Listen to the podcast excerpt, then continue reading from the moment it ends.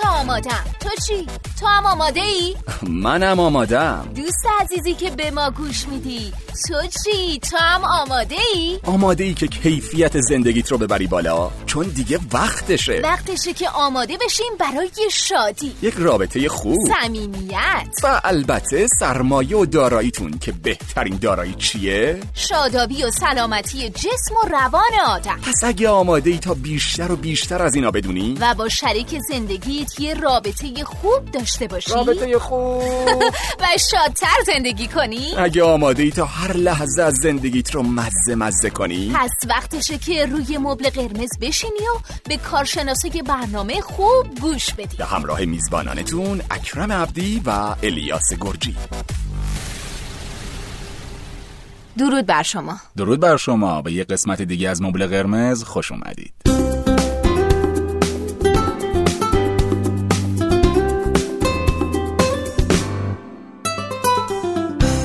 مبل قرمزی ها خیلی خوشحالیم که بار دیگه در خدمتتون هستیم. امروز یه موضوع خیلی جذاب داریم و فکر می‌کنم موضوعی باشه که درصد خیلی بالایی از خانوما در واقع درگیرن باهاش دست و پنجه نرم می‌کنن. و اما اما خیلی بهتره که آقایون هم راجع به این موضوع بدونن بیشتر از این و خب من هستم من نماینده آقایون اینجا بله هستم. تو به عنوان نماینده آقایون و می‌خوایم در مورد PMS صحبت کنیم. چی هست PMS؟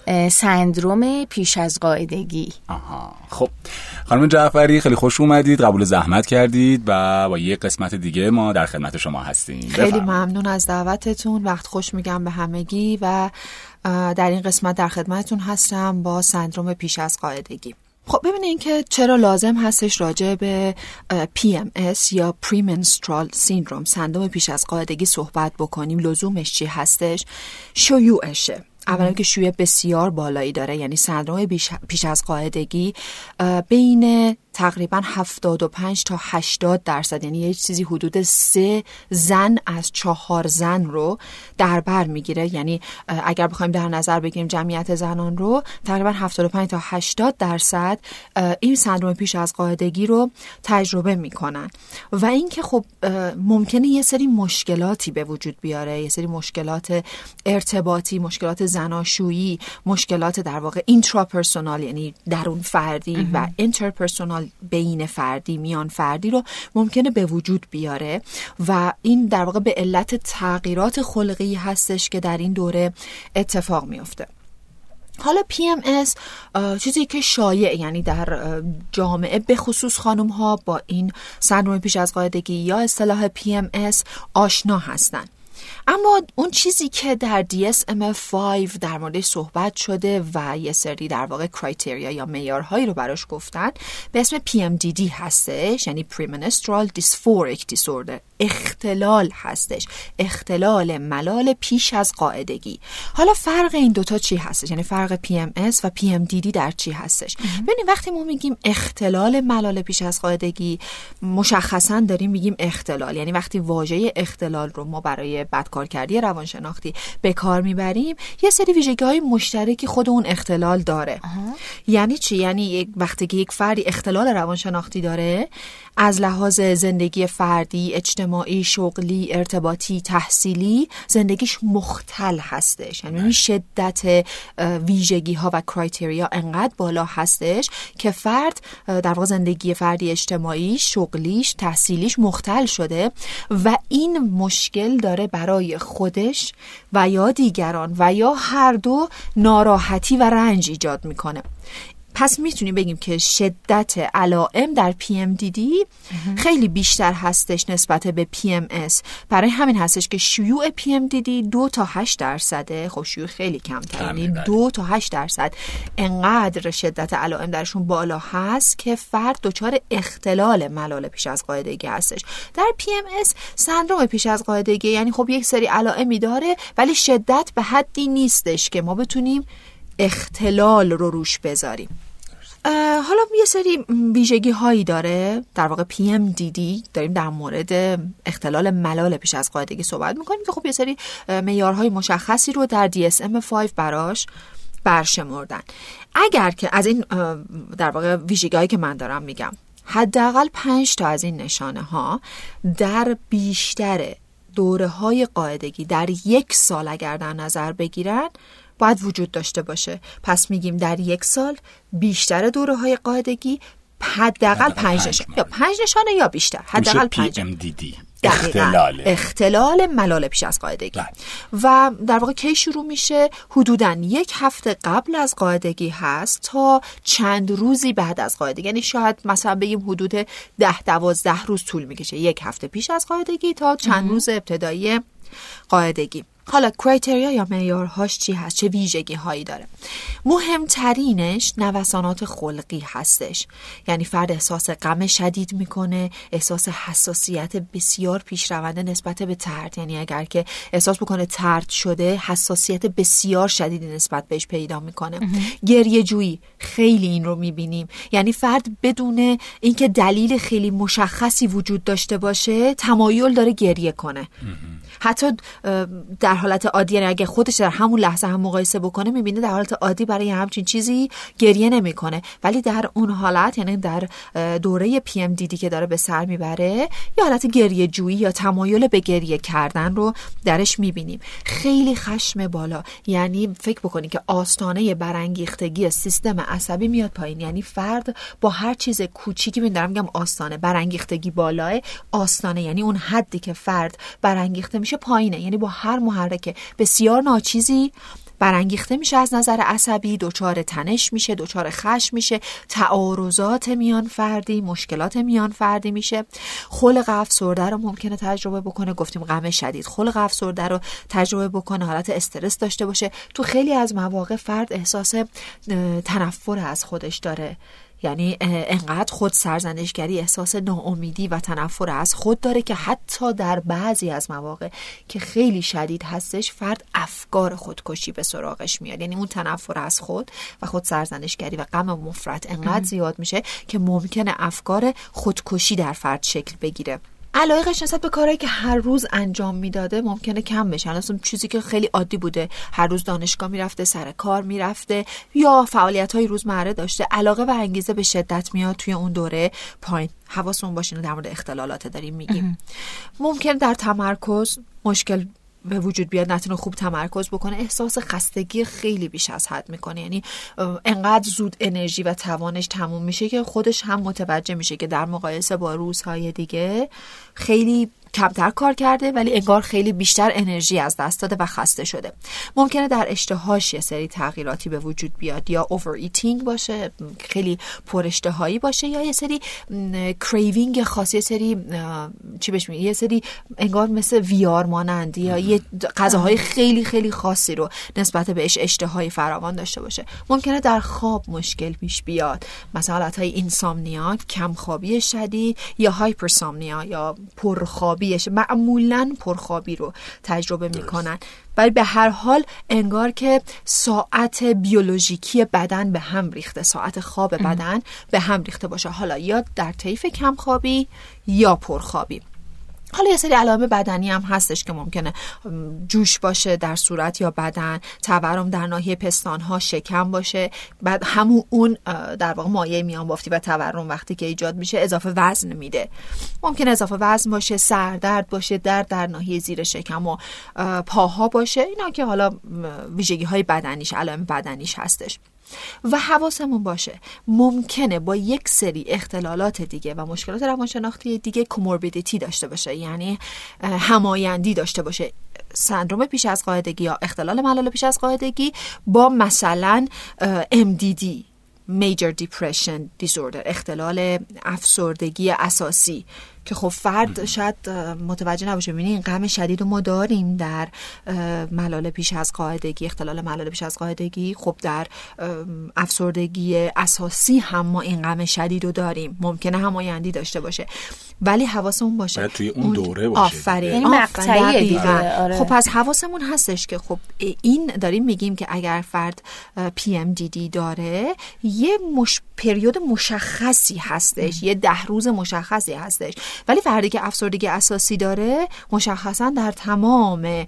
روزهای ماه و سال این رو داره تج... تجربهش می‌کنه. یعنی ممکنه انقدر شدیده که در واقع میشه گفتش که P MDD عوارضی که داره برابر با افسردگی اساسیه یعنی در این اختلاله. ببینید داریم میگیم اختلال ممکنه ق... ببینید داریم میگیم حداقل 5 تا. ممکنه که بگه ببین من غمی اون چنان اه، تجربه نمی کنم ولی خیلی خشمگینم خیلی زود عصبانی میشم خیلی زود خسته میشم. خوابم مشکل داره خوراکم مشکل داره ولی غمم اونقدر نیست. ما داریم میگیم حداقل پنج تا ممکنه یکی هم بگه نه من خیلی زود عصبانی نمیشم. اصلا کاری بهش نفهم خودم توی اتاق انقدر گریه کنم احساس ناامید داده از خودم متنفرم. ببین هر کسی ممکنه از اینها یه گزیده ایش رو در واقع تجربه بکنه نه همه رو. ولی اگر که غم شدید باشه می‌تونه حتی با پی ام دی با ام دی دی عذرخواهی می‌کنم برابری بکنه یعنی با افسردگی اساسی هم برابری بکنه. اینجا هست. ولی خب اه، همونجور که ایشون گفتن اون اه، دورهه مطرحه دیگه. ما درست. گفتیم که یک هفته پیش از قاعدگی تا چند روز اول قاعدگی هستش. پس اینجوری میشه از هم دیگه در واقع تفکیکشون کرد.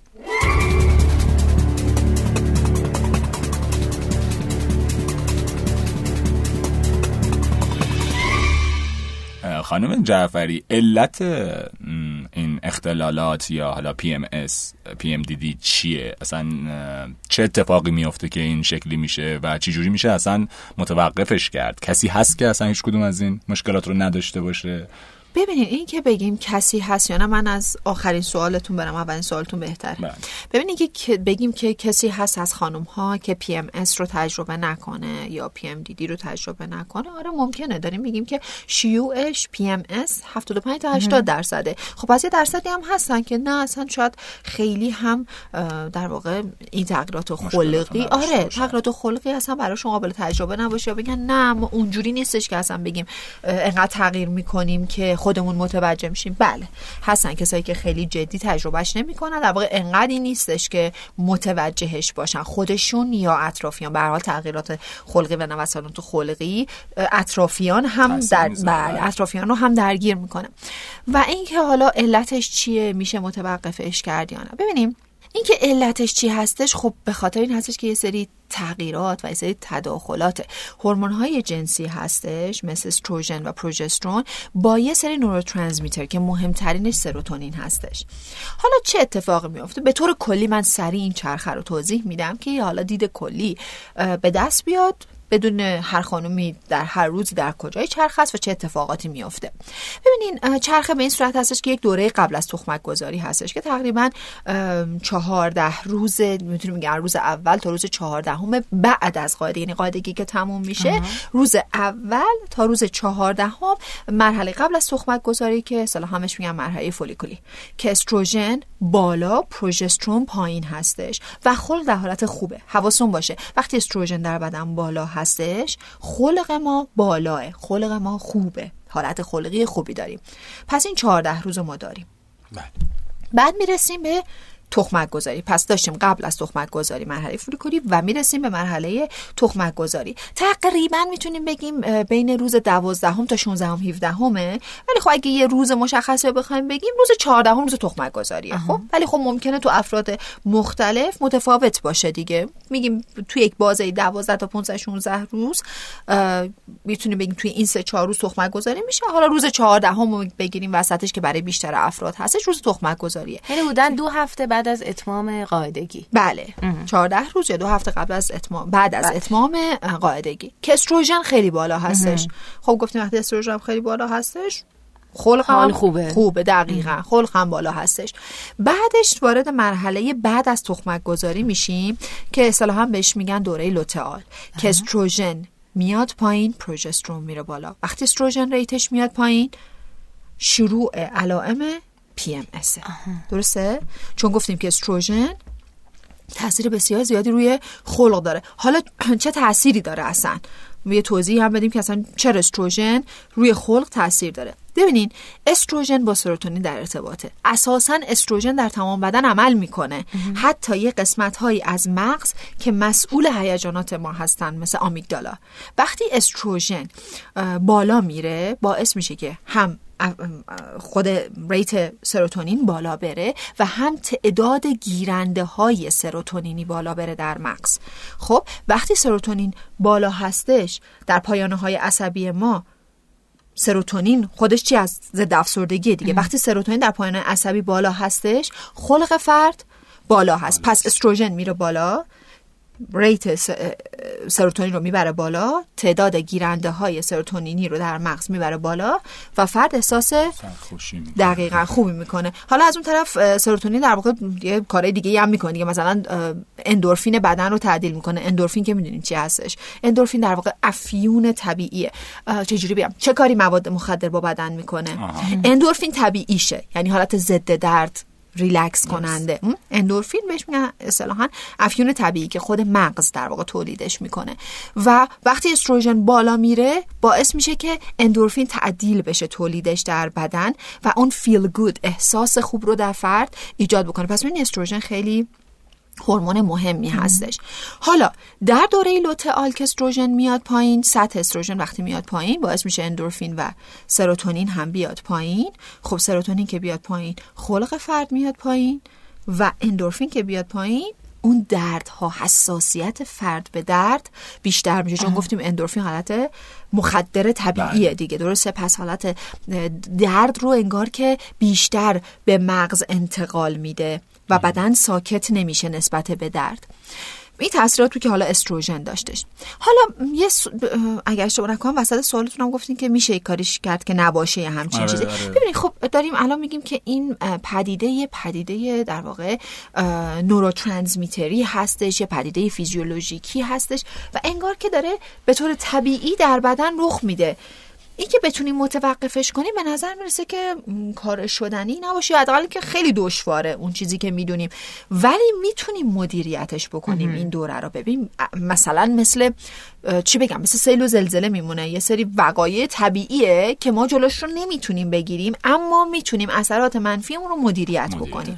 این هم همینطوری هستش. شاید نشه جلوش رو گرفت ولی اثرات منفیش رو میشه مدیریت این مدیریت باز من فکر می‌کنم فقط به خانوما برنمیگرده. این که اصلا لزومی که آقایون هم این مباحث رو بدونن بلد باشن. خیلی تاثیر می‌ذاره. اصلا آگاهی نسبت به این موضوع یعنی همین که صرفا راجع به این قضیه آگاهی داشته باشن و با این چرخه آشنا بشن همین فکر می‌کنم خودش خیلی خیلی کمک کننده است. حالا اینکه در مرحله بعدی بیان همراهی کنن دیگه اتفاق خیلی بزرگتر مثبتتری است حالا نه اینکه فقط مثلا شاید شنونده فکر کنن که منظور ما فقط در مورد زوجها هستش که همسر نه خانواده ها هم باید بدونن. چون این علائم خب ممکنه در نوجوانی ظهور پیدا بکنه یعنی خانواده ها باید در مورد بچه هاشون بدونن همسران باید در مورد این موضوع بدونن. یعنی یه چیزی که خب یه اطلاعات کلی هستش که جهان شموله. یعنی بله. تمام افراد باید اطلاعاتی راجع به این موضوع داشته باشن.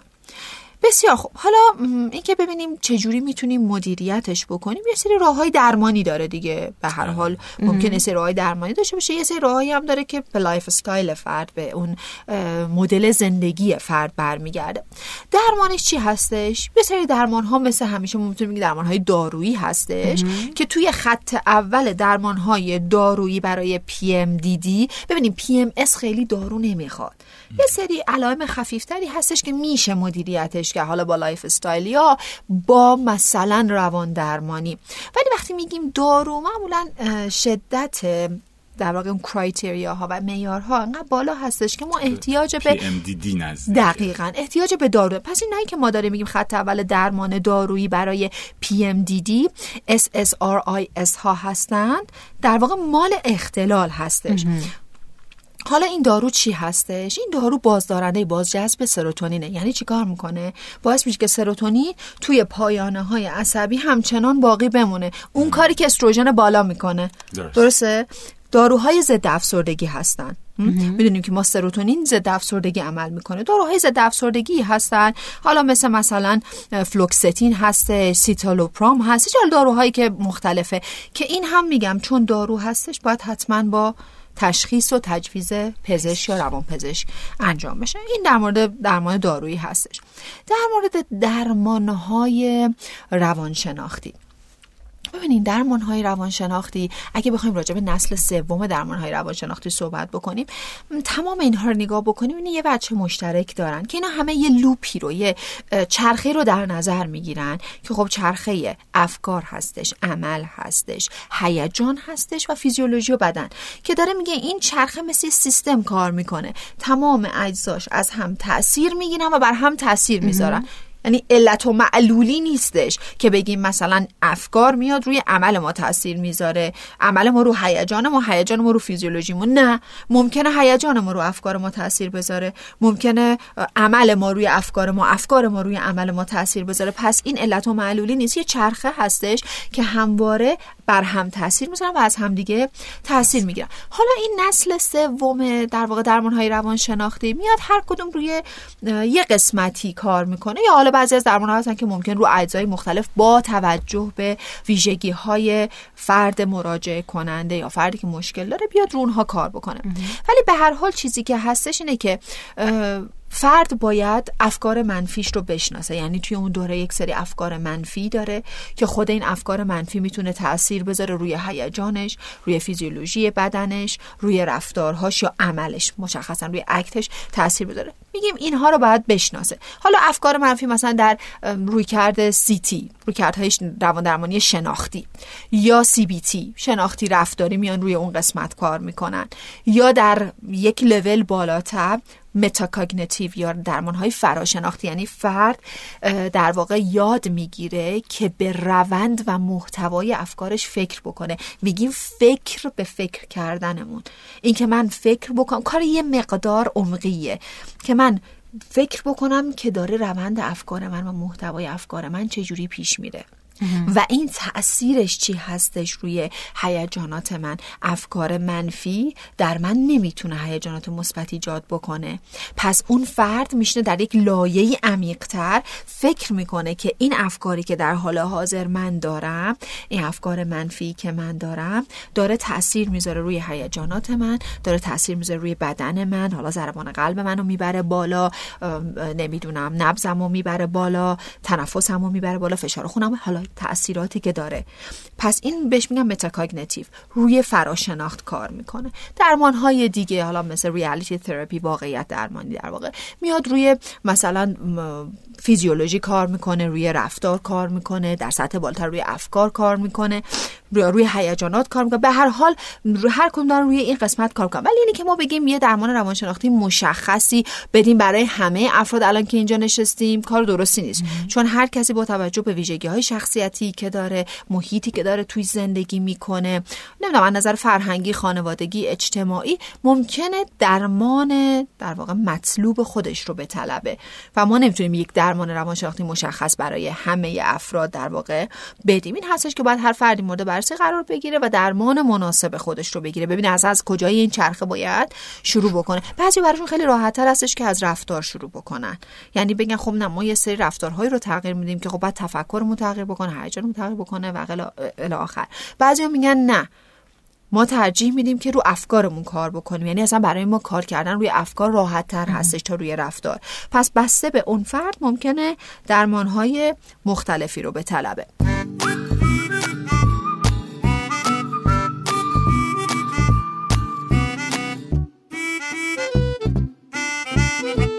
و در مورد تغییر lifestyle یا اون مدل زندگی و یه سری home remedy یا درمان های خانگی. خب این چیزی هستش که می‌تونن همه خانم ها اجراش بکنن.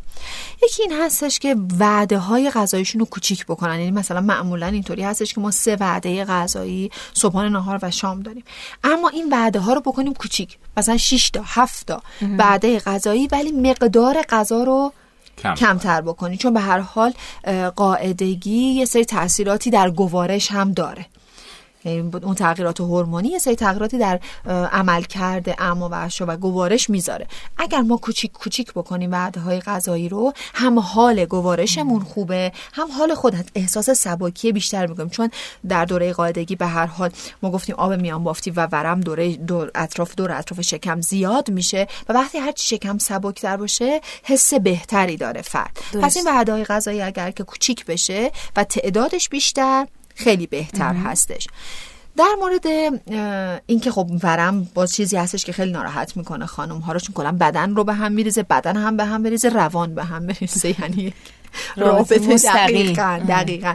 به خاطر همین میگیم خب توی دوره PMS توی اون ده روز مصرف نمک رو کاهش بدن خب اون نمک خودش آب میان بافتی و ورم رو زیاد می‌کنه. پس از غذاهای استفاده بکنن که تا جای ممکن نمکش کم, کم باشه. غذاهایی استفاده کنن که کلسیوم زیاد داره. ولی من خودم توصیه می‌کنم حالا شیر نباشه. یعنی شیر انقدر خودش نفاخ آره. هستش که ترجیحا شیر نباشه. ولی موادی که کلسیوم داره. به هر حال ما خیلی گیاهایی داریم که پر از کلسیوم هستش. می‌تونن از گیاهان استفاده کنن که هم نفخش زیاد نباشه و هم کلسیوم در زیاد. باشه حالا وقتی کلسیوم زیاد هستش خودش چیکار می‌کنه؟ عملکرد کلسیوم چی هستش؟ ورم رو کم می‌کنه. یعنی باعث میشه که اون حالت احتباس آب و تورم کم میشه درد عضلانی هم کاهش میده. موادی استفاده کنن که توش منیزیوم زیاد داره. مثلا مثل موز منبع منیزیوم هستش. این چه تأثیری داره منیزیوم؟ درد عضلانی رو کم می‌کنه. ما گفتیم که در ناحیه کمر و پاها درد دیگه. منیزیوم باعث آره کاهش درد عضلانی میشه. ویتامین ای مصرف بکنن ویتامین ای درد سینه درد پستان ها رو کاهش میده. اما خب ویتامین ای رو باید حواسشون باشه دیگه. چون ویتامین ای محلول در چربی هستش مصرف زیادش ممکنه مسمومیت بیاره. یعنی خب خوبه که قبل از مصرف همه اینا به هر حال رو می‌تونن توی مواد غذایشون پیدا بکنن که مشکلی نداره یا می‌تونن به عنوان ساپلیمنتری قرص های مکمل, مکمل آفرین قرص های مکمل به بدنشون اضافه بکنن. خب بعد نیستش که قبلش با دکترشون هم یه مشورتی بکنن. که خب به حال زیاد نباشه مصرفش به اندازه مصرف بشه موادی مصرف بکنن که ویتامین دی داره ویتامین B6 داره. خب اینها باز ویتامین دی و ویتامین B6 اونها هم درد عضلانی رو کم می‌کنن. ویتامین دی هم که می‌دونیم جذب کلسیوم رو بالا می‌بره عمل کرده. بله. جذب کلسیوم رو بهتر می‌کنه. اینها باز با ساپلمنتری ها یا با بهتره که با مواد غذایی تازه جبران بشه. حالا یه سری موادی مثل زنجبیل که گرمه حالت طبع گرم داره اینا هم کمک می‌کنه. خب اینا بیشتر مباحث خوراکیه. آیا ورزش یا همون lifestyle نوع زندگی آدم چه تاثیر میده ورزش کمک می‌کنه. آره ورزش خوبه. ببینین یه چیزی بگم. به نظر می‌رسه ورزش همه جا کمک اینطوری که تحقیقات ثابت کرده دقیقا. حالا یه موقعی هست بگم ما یه بیماری عفونی داریم یا یه بیماری ویروسی یا همچین چیزی داریم. خب توی اون دو سه روز ورزش معمولا میگن چون ضربان قلب رو می‌بره بالا فشار خون رو می‌بره بالا ممکنه این در بد... کل بدن پخش بشه اون عفونت.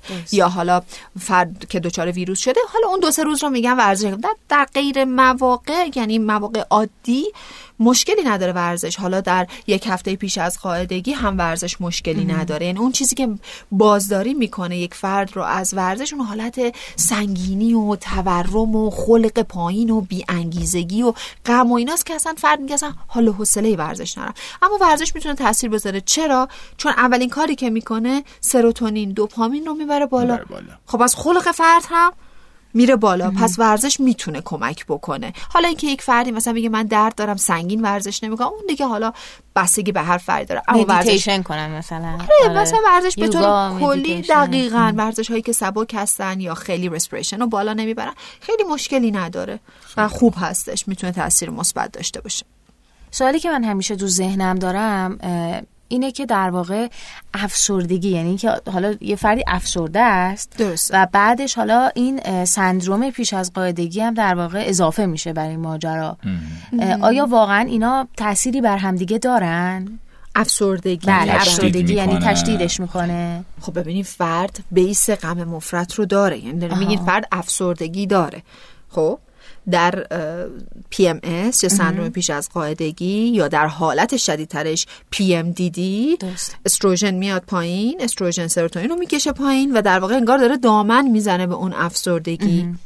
آره تاثیر داره. انگار که علائم رو داره شدیدتر می‌کنه. حتی خود افسردگی بر چرخه قاعدگی هم تاثیر داره.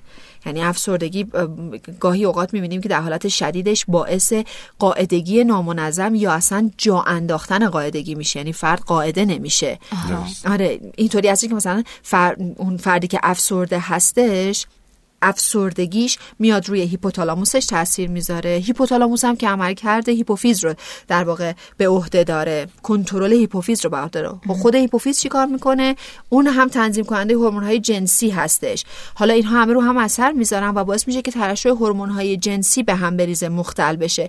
و همین این اختلال عمل کرده هورمون های جنسی و تخمدان ها مشکلاتی رو تو تولید استروژن ایجاد می‌کنه. خب استروژن هم که گفتیم برای تخمک گذاری لازمه. گفتیم در اون روز تخمک گذاری استروژن بالاترین آره. دقیقا در بالاترین حالت هستش. خب این روی تخمک گذاری اثر می‌ذاره یا باعث روی تخمک گذاری به تعویق بیفته یا اصلا تشکیل نشه. یعنی یا بشه قاعدگی نامنظم یا بشه جا انداختن قاعدگی. حالا این جا انداختن قاعدگی یعنی فرد قاعده نمیشه پریود نمیشه ولی باردار هم نیست. اصطلاحا بهش میگن آمنوره. آها. و اگر این خود آمنوره به علت افسردگی باشه یعنی فرد باردار نیست قاعده هم نشده علتش هم افسردگی بهش میگن آمنوره هیپوتالامیک. چون گفتیم داستان از هیپوتالاموس شروع آها. میشه. درسته؟ پس تاثیر داره. افسردگی هم بر قاعدگی تاثیر داره هم بر پی ام اس یا پی ام دی دی تاثیر داره.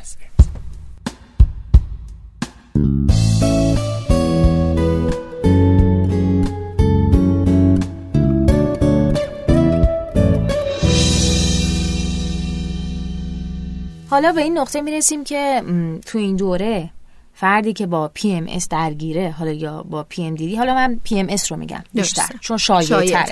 آره کسی که با PMS درگیره باید چیکار کنه یعنی شما گفتین که در واقع چیزیه که نمیشه جلوشو گرفت ولی میشه کنترلش کرد. آره مدی- مدیریتش کرد آره. حالا برای مدیریتش باید چیکار کنی خب ببینین اینکه خود فرد چی کار می‌تونه بکنه به نظر می‌رسه که چون مال اون فرد هستش بیشترین کنترل رو خود فرد روش داره. آها. و اینکه خب یک فردی بخواد بگه که ببین این یه اتفاق فیزیولوژیکی هستش که داره در من میفته و من هیچ کاری نمی‌تونم بکنم. اینطوری نیست. یه سری راهبردهایی هستش که فرد بتونه خودشو مدیریت بکنه. اولین و مهمترینش اینه که فرد بینش داشته باشه که من الان در این دوره هستم. این دوره داره این اتفاقات در بدن من میفته. این چیزایی که الان گفتیم. داره این اتفاقات در بدن من میفته. این تغییرات هورمونی نوروترانسمیتری داره در من اتفاق میفته و این اثرات منفی رو داره. خب حالا من بینش دارم. به طور کلی هم هر فردی باید بتونه هیجانات خودش رو رگولیت بکنه. تنظیم بکنه منظم کنه. این یه چیزی هستش که دیگه مرد و زن نداره. یک فرد بالغ باید یاد گرفته باشه که هیجانات خودش رو تنظیم بکنه به طور کلی. حالا این مدیریت هیجان ها مدیریت افکار مدیریت رفتار توی دوره PMS یه مقدار احتیاج داره که بیشتر بشه. یعنی ما بیشتر مدیریت بکنیم. از راهبردهای بیشتری استفاده بکنیم برای مدیریت افکارمون هیجاناتمون رفتارمون خلقمون. خب چون می‌دونیم که برانگیخته آستانه برانگیختگی پایین خود برانگیختگی بالای آستانه تحمل بسیار پایین هستش. و اگر ما بهش اجازه بدیم ببین این خیلی مهمه. من اجازه بدم. ببینیم یعنی اینجا من خودم یه مسئولیتی دارم. نمیندازم گردن اتفاقاتی که داره در بدنم میفته من اگر بهش اجازه بدم این تغییرات آها. این تغییرات روی من باعث نوسانات خلقی میشه. یعنی کوچکترین محرکی منو به هم میریزه. یکی به من یه حرفی می‌زنه حالا پدرم همسرم همکارم مدیرم هر کسی که هست. یک حرفی که شاید در حالت عادی منو به هم نریزه در در دوره پی ام اس من رو به هم میریزه. پس من اونجا باید چیکار بکنم؟ بهترین کاری که میشه کرد قبل از اینکه من دچار برانگیختگی هیجانی بشم زمان بخرم. یه زمان فکر بکنم راجع به این قضیه. ببین یه حرفی به من زده شده. خب الان با توجه به این که من در این دوره هستم و ممکنه که یه سری تغییرات خلقی در من ایجاد شده باشه واقعا این حرفی که الان به من زده شده باید تا این حد منو به هم بریزه؟ باید تا این حد منو ناراحت بکنه؟ یا برای بعضی از افراد تا این حد منو خشمگین بکنه؟ پس همونجاست که ما داریم فکر به فکرمون می‌کنیم. یعنی رسیدیم به مرحله فراشناخت. من دارم به محتوای افکارم به روند افکارم فکر می‌کنم. من فلانجا فلان کارو کردم و این حرف رو شنیدم. خب حالا این حرفی که من شنیدم یا این کاری که اون فرد کرد تا این اندازه بعد منو به هم بریزه اونجاست که ما میگیم زمان می‌خریم برای خودمون. روی این قضیه فکر می‌کنیم. قبل از اینکه فکر منفی ما هیجاناتمون رو تحت تاثیر قرار بده. پس این زمان خریدنه خیلی مهم هستش. چون می‌دونیم که گفتیم تو اون چرخه ای که گفتیم فکر می‌تونه رو هیجان تاثیر بذاره هیجان روی رفتار تاثیر بذاره روی فیزیولوژی تاثیر اینا همینطوری دارن از هم تاثیر می‌گیرن و تاثیر میپزن میپذیرن در واقع.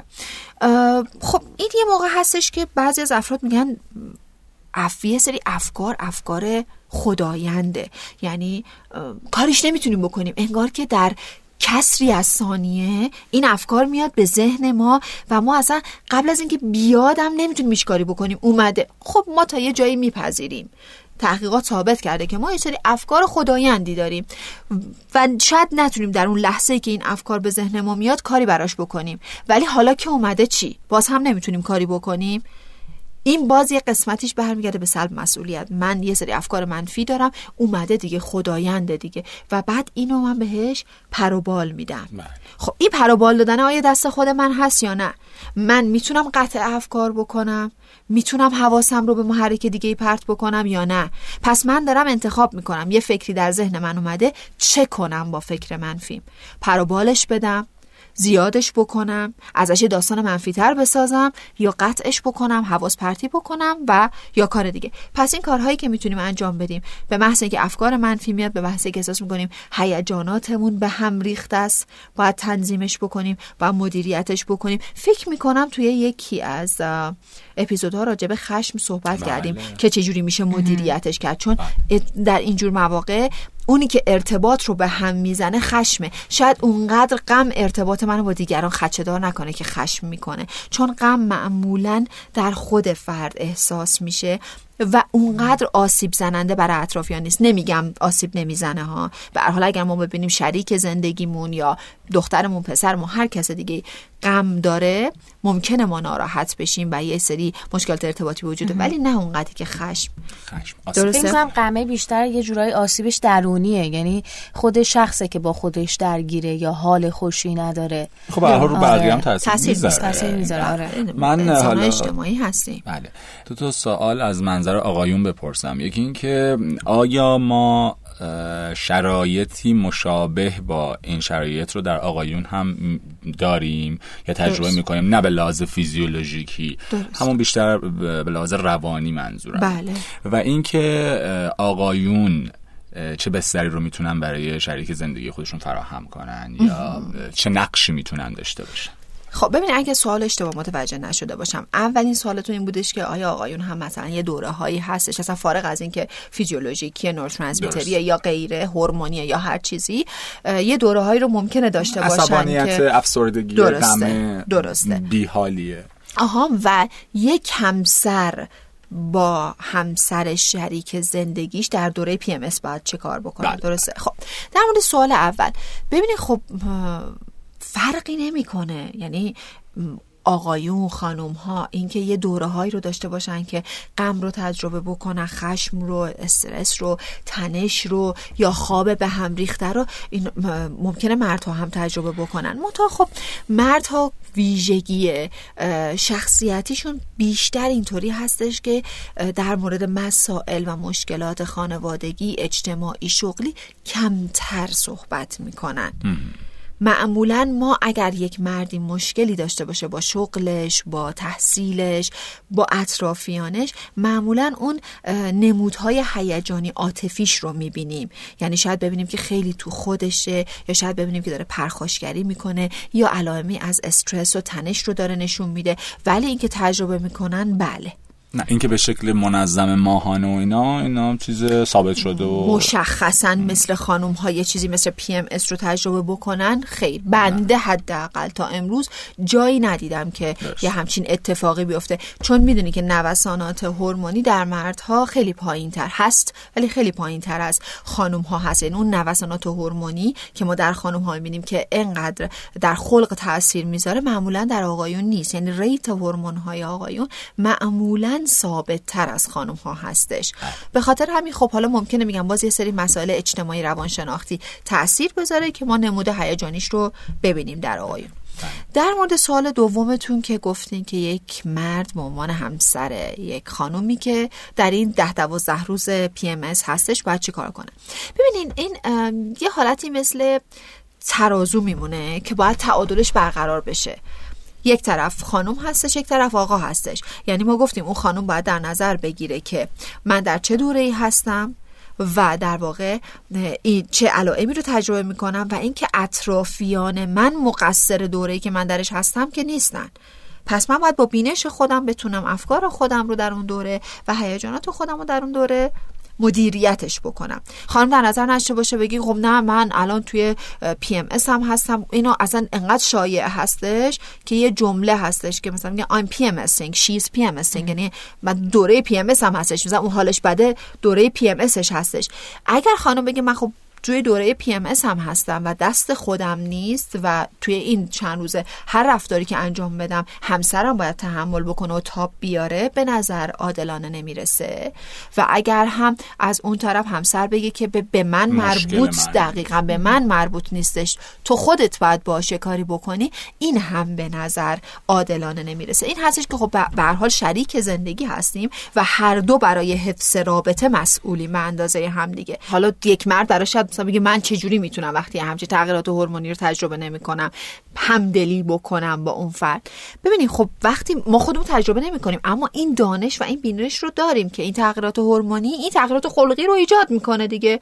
این مشخصه. خب این تغییرات خلقی وقتی ایجاد میشه شاید ما تغییرات هورمونی تجربه نکنیم ولی یک مرد شاید بتونه یک درک کلی داشته باشه از اینکه خلق یک فرد وقتی پایینه خشمگینه عصبانی خوابش معمریخته خوراکش معمریخته داره چی رو تجربه می‌کنه. یه تجربه حدودی رو می‌تونه واسه خودش تصور بکنه. این که باید چیکار بکنه؟ ببینید باید چرخه ها رو بشناسیم. ما گفتیم که در روابط زناشویی اگر یه جای کار لنگ بزنه در تعارض زناشویی چرخه های معیوب ایجاد میشه. حمله حمله. حمله دفاع. دفاع دفاع. خب اینها بعد این چرخ خب من اگر که همسرم توی این دوره هستش الان یک حرفی به من زده از سر حالا خشم از سر غم و یا هر چیز دیگه ای اگر من بخوام به همین حرف حمله بکنم یا بیام از موضع خودم دفاع بکنم دارم میفتم تو این چرخه ها پس این چرخه ها رو من می‌شناسم. و چیزی که ممکن اتفاق بیفته یه حرفی میشنوم یک رفتاری می‌بینم یک عملی می‌بینم که خب می‌تونم نسبتش بدم تا یه حدی به تغییرات هورمونی همسرم. در صحبت می‌کنم. ببین من متوجهم الان تو توی این دوره هستی و به خاطر تغییراتی که تو بدنت اتفاق افتاده یه همچین رفتاری کردی؟ یا با پرخاش با من حرف زدی؟ یا حالا هر رفتار دیگه ای که شاید در مواقع دیگه انجام ندی؟ من حواسم به این قضیه هست اما خودت هم حواست باشه. ببینی وقتی که میگی من حواسم هست یعنی من متوجه تو هستم و اون آدم احساس می‌کنی که داره سپورت میشه از نظر روانی و خب از تو هم خواهش می‌کنم تو هم حواست باشه. تو هم مدیریت بکن. این باعث میگه که توی این چرخه نیفتن. توی این دوره اون مهارت شنیدنه که در مورد صحبت کردیم. ما چجوری همدلانه گوش بدیم؟ چجوری درخواست بکنیم؟ چجوری در مورد هیجانات خودمون صحبت بکنیم. اینها اون مهارت هایی که در موردش فکر کنم قسمت اول صحبت بله. کردیم اینها همه به درد می‌خوره. یعنی خب توی این دوره اون مهارت اصلا باید قوی تر انجام بشه. مدیریتش باید خیلی قوی تر باشه توی این دوره. مشکلات فرهنگی و تبو و اینها. اینکه خب همیشه که پارتنر یا شریک زندگی نیست. ما مثلا می‌تونیم در رابطه با همکار تو محل کار صحبت کنیم کارفرما. آره. اصلا فرزندان در قبال مادرشون. این مسئله تبوه چطوره؟ یعنی خیلی از خانم‌ها ما می‌بینیم که واقعا گارد دارن نسبت به این قضیه و منظورتون چی از گارد؟ یعنی در صحبت آره یعنی حالشون حالشون بده راجع به اون قضیه. چه می‌دونم تو محیط کارشون تو محیط دوستاشون که جنس مخالف هستش. اما به خاطر اینکه نمی‌خوان کسی بفهمن که در واقع اینا تو دوره پریودیشون هستن هیچ وقت نمیان این قضیه رو بیان کنن که آقا من الان تو دوره PMSام, هم حالم بده. به نظرم خب ایرادی نداره آدم بیان در حالا نسبت به سری. آدم هایی که مثلا در رابطه با مسئولیت بهداشتی که باید خریداری کنن خیلی از خانم ها اون که اصلا ما شاهدش آره. هستیم درسته. که اصلا گارد دارن درسته در واقع یه پدیده حالا خود بسیار خانوما هم نه اصلا این واژه هم شاید درست نباشه آدم ها آره. خود خانوما. نه آدم ها شما اصلا دیگران با یه دید دیگه‌ای نگاه شما اگه می‌کنن. بری سوپرمارکت آره من اگه مثلا تصحیح می‌کنم آره. اینجا تو اگه بری سوپرمارکت کلی خرید داشته باشی و و مثلا یه بسته پدم بخری حتما اون آقای انگار که تو داری مثلا یه, یه چیز خیلی عجیب و غریب رو با خودت هم می‌کنی سری میذارش تو مثلا پلاستیک مشکی که هیچ کس نبینه هیچ کس آره. متوجه نشه درست. ولی خب خدا رو شکر مورد مسائل بهداشتی. همیشه همین شکلی حتی در رابطه با کاندوم همینه یعنی. خیلی سیکرت و خیلی امنیتی اتفاق شاید خب حالا همین هم بتونه دلیل باشه برای اینکه خیلی ها نمی‌خرن